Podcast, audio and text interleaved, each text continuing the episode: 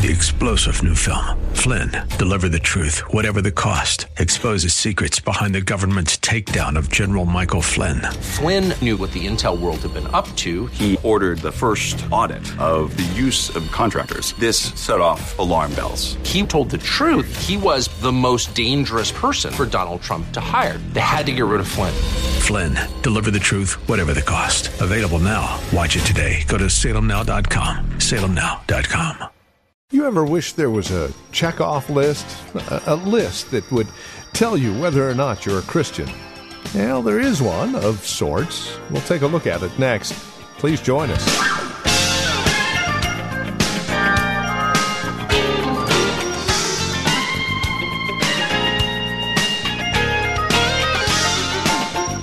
I think most of us are good with lists. Many of us like lists. They they make things black and white.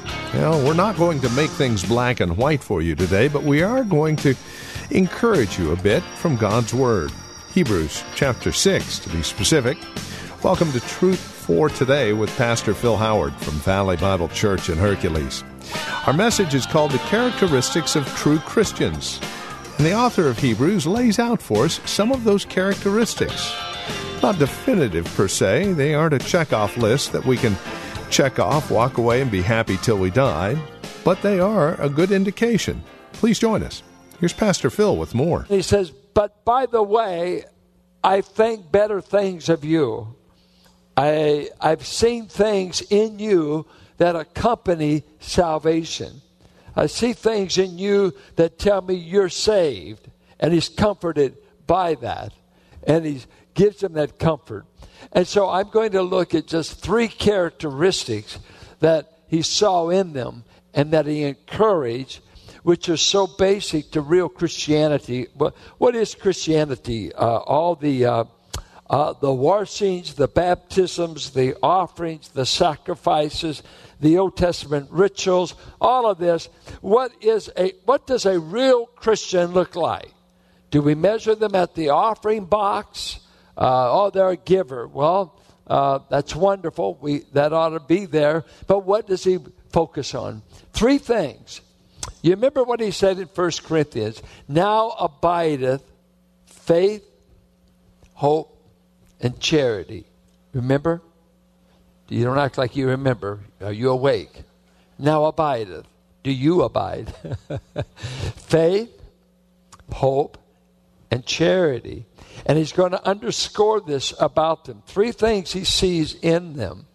I remember years ago, uh, one of the uh, Dallas faculty members, Gene Getz, wrote a book called The Measure of Maturity. The Measure of Maturity. And he took and he based it upon the writings of Paul, where the common phrases, he would summarize their faith. Let me just let you look at it. Look at First Thessalonians, and you'll see, and this is what he pivoted off of. And notice what he just lumps together that describes these believers. First Thessalonians 1 2. We give thanks to God always for all of you, constantly mentioning you in our prayers, remembering before our God and Father your work of faith and labor of love and steadfastness of hope in our Lord Jesus Christ. And those are the three things he's going to mention here. They had a, a love that worked, they had a steadfast, they did works of faith, and they had a steadfast hope. So let us pick up in verse 9 of Hebrews. Though we speak in this way, yet in your case, beloved, we feel sure of better things, things that belong to salvation. For God is not unjust as to overlook your work and the love that you have shown for his name in serving the saints as you still do. And we desire each one of you to show the same earnestness, to have the full assurance of hope until the end, so that you may not be sluggish, but imitators of those who through faith and patience inherit the promises. For when God made a promise to Abraham, since he had no one greater by whom to swear, he swore by himself, saying, Surely I will bless you and multiply you. And thus Abraham, having patiently waited, obtained the promise. For people swear by something greater than themselves, and in all their disputes, an oath is final for confirmation. So when God desired to show more convincingly to the heirs of the promise the unchangeable character of his purpose, he guaranteed it with an oath. So that by two unchangeable things in which it is impossible for God to lie, we who have fled for refuge might have strong encouragement to hold fast to the hope set before us. We have this as a sure and steadfast anchor of the soul, a hope that enters into the inner place behind the curtain, where Jesus has gone as a forerunner on our behalf, having become a high priest forever after the order of Melchizedek. And he'll pick up that subject in chapter 7. So, we want to look at three things that characterize these people. First of all, he said, I am convinced of better things about you, for this is what I see. I see a love at work among you that ministers, that works, that helps others, that's engaged. And he says to them, God is not unjust so as to overlook your work and the love that you have shown for his name in serving the saints as you still do. And he tells them, I hope that you'll remain diligent about this and that you'll continue to keep it up. And then he goes on to tell them, I hope that you'll be diligent not sluggish about this. You're doing something wonderful. Don't get sluggish about it. And he goes on, but he said, I have seen a love at work among you that's demonstrated and manifested by what you're doing for the saints. You're helping the saints. You're ministering to them. And he uses two words. You're doing the work. You're doing the work. Energy, kind of a word. Another word, a word for deacon. You're doing ministry. You're waiting on tables. You're doing physical things, helpful, observable things. God's people are known by a love that will get their hands dirty. It's the kind of love that will wait tables. That was the idea there in Acts 6, the first deacons. They waited tables. They took care of the widows. They, said, they did what was necessary for it to have a ministry. They removed all impartiality among the widows. It, it was a love that got active. I'm always afraid of people who say, I love you in my heart, and that's as far as it's going. What if I'm dying in your midst? What if I'm naked? What if I'm hungry, according to First John? Do you have the kind of love that would clothe me? Do you have the kind of love that would feed me? Or are you like the uh, story of the Good Samaritan that the most religious people in the narrative, uh, the priest and the Levite, they walk by on the other side. They must not be dirtied, especially in a racial context. You can't get dirtied with a Samaritan or somebody else. We can't get involved. We're too busy saying our prayers to help. We're too busy being religious to get involved in somebody broken down. We don't need rescue missions. Let somebody else do it. No. The love that works in a person's heart will break out doing whatever it takes. You know what? I, I thank God I worked out, grew up in a culture of Christianity. You didn't pray about it, you did something. You, you prayed while you worked. That almost sounded like a chorus, huh? Uh, Moody was on a ship one time that caught fire, and someone said, Mr. Moody, please pray. He said, I will, but hand me a bucket. Getting involved. Now, the, the, the tragedy, what often happens is we get so consumed in the work that we've quit the love, the motivation drops out, and we're just doing the work, and we're agitated, we're upset, why doesn't someone help us? Where's the rest of them? He said, It was a love that broke out in doing work. And that's the battle to keep that balance in our heart that if I give my body to be burned, it won't profit anything if the motivation isn't love. You can do a whole lot of good things for folks that you don't even like. Some people get paid to do that. That's why, don't you notice it's hard to get a clerk that smiles in some places? Now, how do you treat them when they do smile? Sometimes they may have been waiting on Christians too much who never tip. And so the rudeness given to them has wiped away the smile. But you can get where service is nothing but uh, labor, labor. There's no love involved in it. Now, to have a love that springs out with these deeds, can you love me and not do something for me? Said, Well, I think I can. I love the whole world, but good. What are you doing? I'm watching uh, Fox News, seeing everything that's wrong with this world. Are you involved on any level? I mean, on what level? I can't help the whole world. I can only help those in my world, those around me. And so he says, I am convinced you are not of those that are turning back. I'm convinced you're not of those who just sit in church, take in sermons, spit them out, that you've been enlightened, you've tasted of things to come, you've had all this exposure, and in the end you say, Crucify him, I don't want it, but I've seen something different in you. And what I've seen is a love that is actively engaged in ministering to people's needs of various sort. You know, needs. Uh, maybe you need to have your eyes examined. We, we're loaded with needs. I mean, people are lonely. Uh, people are needy. People are fighting. In this church right now, the people fighting cancer, needing meals, needing an encouragement card I mean, we've got a lot of sick people in this church now fighting for their lives.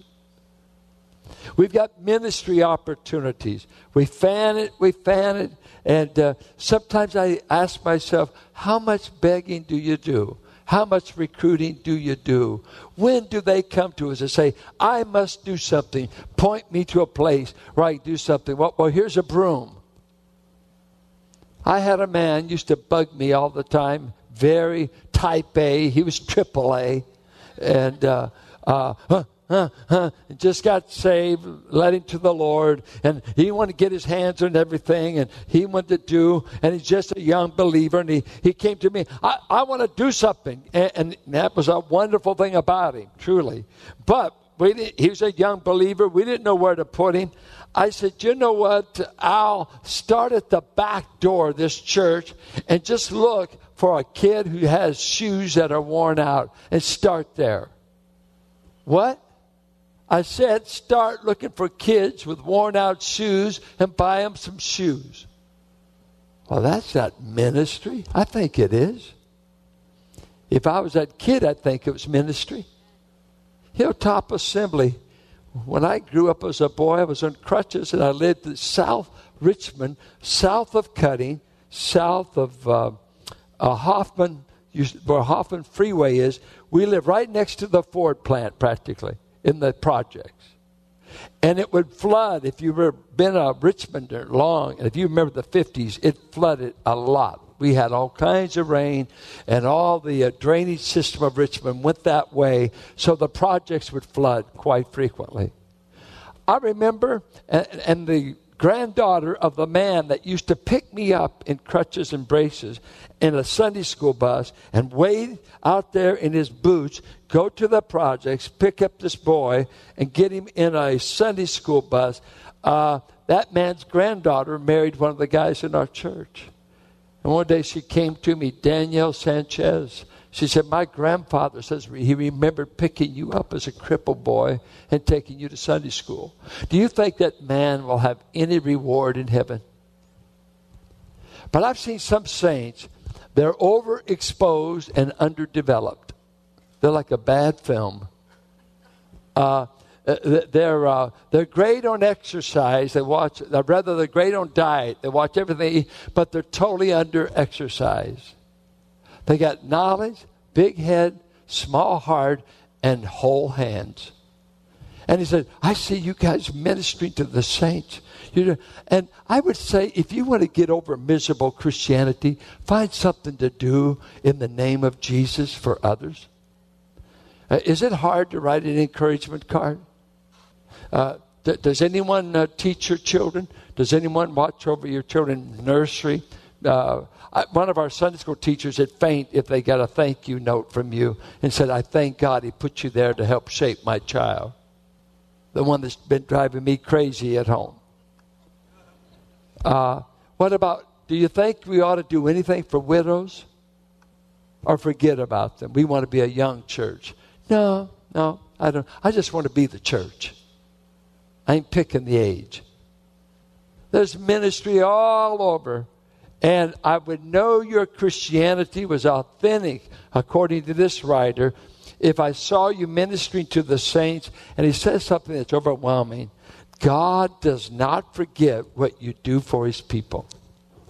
He doesn't forget it. Look what it says God is not unjust so as to overlook your work and the love that you've shown for his name. By serving the saints, and you still do it, if I wanted something, if I needed money in this church, there's certain people I would ask for it because I believe if they had it and can do it, they would. I mean, I'm talking about for the cause of Christ. They would write a check if they could, and I've seen them do it time and time again. Absolutely.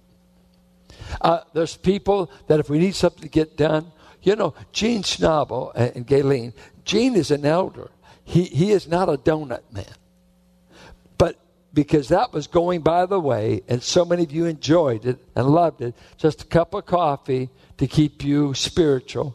And uh, we could stand you for the morning service. Uh, he just he and Gayleen just grabbed it, and then of course Catherine jumped in. There. Guess what? Uh, usually deacons, not you don't even need deacon. You don't need to be at church. You don't have to have big character to just make coffee and put out. They've been doing it for years. You know why? Get, show me something to do. What needs to be done? I'm not going to pray about it. Show me the need. The need, you got me. Some of you just walk in, walk out, walk in, and this church could go to pot and it would never be changed by you because you're a taker, not a giver. And we wouldn't know you're a Christian by that, that attitude. He says here, I know I could see the love of God working among you. You're, you're helping them. Listen, let, we just move from this. This is too convicting. That the model of, you know, when you say this, look at our language. I love you. Watch this now. Wait, wait. You just said you loved your pet turtle. You moved up to your dog. You included your grandma. You, you said you love mom. And now you're saying you love me. What in what way do you love me any different than the turtle? Love in the English language has absolutely no meaning. We don't know what it means. I like you. Uh, I love you, baby. No, you don't. You lusted for me. You're trying to get me to go to bed with you, but you don't love me. You're going to drop me after tonight. If I got sick, if I got pregnant, you wouldn't know my name. But you just said you love me. Am I telling the truth? That's why Hollywood makes marriages about one night, or rather, films about one night stands. They make no movies about marriages. Because Hollywood specializes in one night stands. The wine, the ambiance, the mood, the, the, the. Could you give us a film of a 30 year marriage? Oh man, we don't know what that is. You mean you've been with the same woman 30 years? Yeah. Yeah, you, you could have, man, that, that's putting up with a whole lot. Yeah, that's right. It sure is. And she's been putting up with a whole lot. Make me a movie, Hollywood, on that. You don't know a thing about it. You don't know anything about a love that will sacrifice for a woman dying of cancer and you won't bail out on her. That's love. This is love that sacrifices. God so loved that he lusted for us. No, he so loved that he sacrificed his best for us. That's God's love. I love you. I value. I put an estimation on you that you're worth sacrificing for. Now, I want to tell you that hits the root of my selfishness, my self centeredness, my conceit. Oh, I don't know if I love like that. I don't even know if I want to. I might get dirty.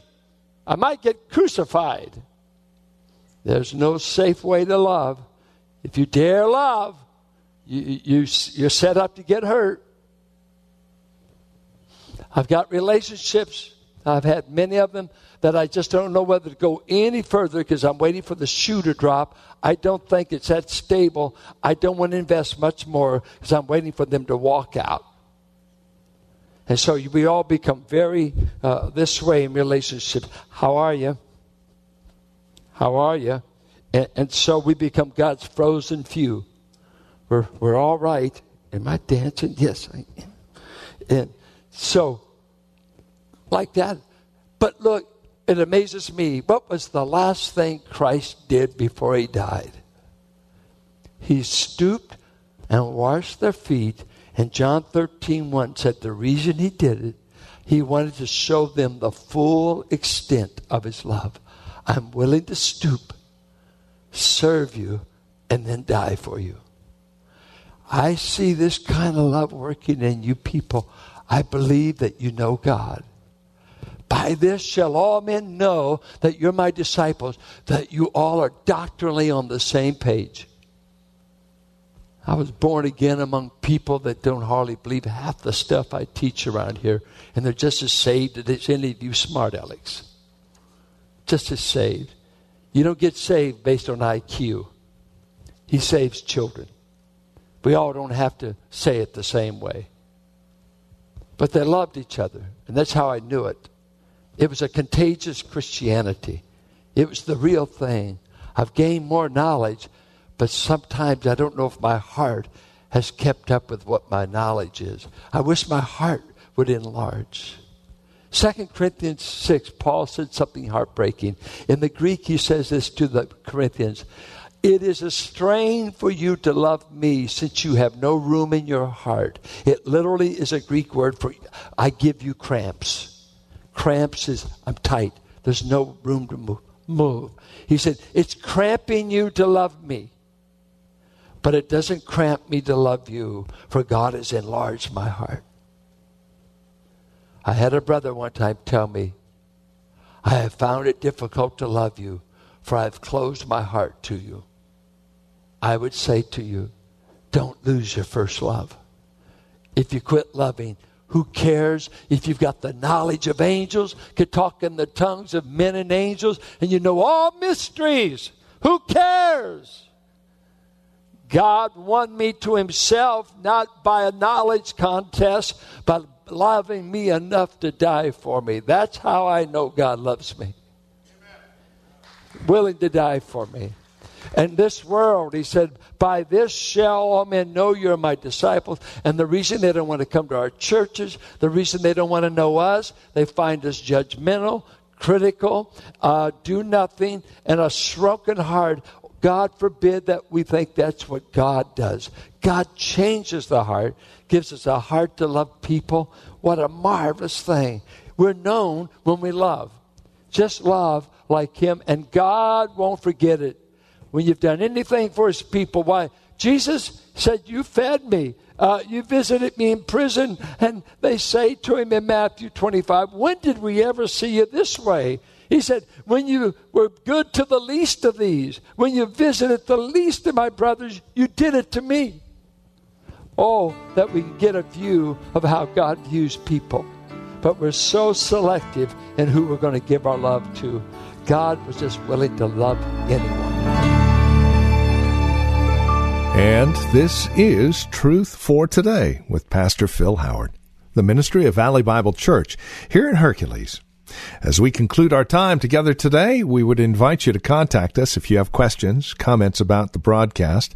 Maybe you have a question about your own walk and relationship with the Lord, or a prayer request. We'd love to hear from you. Please get in touch with us today. Now, we have a couple of ways to do so. The easiest might be simply visiting our website, truthfortodayradio.org. You can drop us an email. We have other means of contact that you'll find there at truthfortodayradio.org. We also have a lot of resource materials available for your growth and relationship with Christ. Our design and desire is to see that you grow in Christ, grow according to His knowledge and grace. Any way we can help, well, that's why we're here. So stop by truthfortodayradio.org or simply give us a call. 855 833 9864. Again, you can reach us at 855 833 9864. Please bear in mind as you contact us that this is a listener supported ministry. As you link arms with us financially, we're able to continue the ministry here on this radio station. Prayerfully consider how you might get involved in the ministry of Truth for Today, won't you? 855 833 9864 or write to us. Our address is 1511 M. Sycamore Avenue, Suite 278, Hercules, California. The zip code is 94547. And that website, once again, truthfortodayradio.org. It is a pleasure spending time with you in God's Word. We trust we'll see you next time we get together for another broadcast of Truth for Today with Pastor Phil Howard.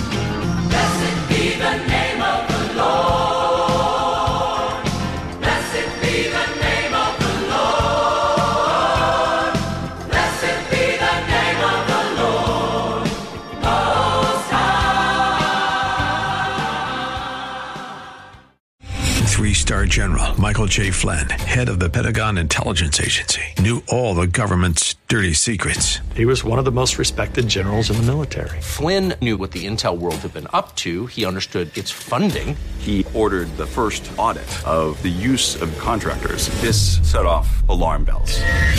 The explosive new documentary, Flynn, Deliver the Truth, Whatever the Cost, uncovers the facts behind this scandal. Flynn told the truth. He was the most dangerous person for Donald Trump to hire. I find out the worst enemy that I'm going to face in my life is right here in America. They took my assessment and they wanted me to change it. And I was like, I'm not changing it. They had to get rid of Flynn. With in depth interviews, archival footage, and never before seen personal records of the man behind the headlines. I just felt like I was drowning. Flynn, deliver the truth, whatever the cost. Available now. Watch it today. Go to salemnow.com. Salemnow.com.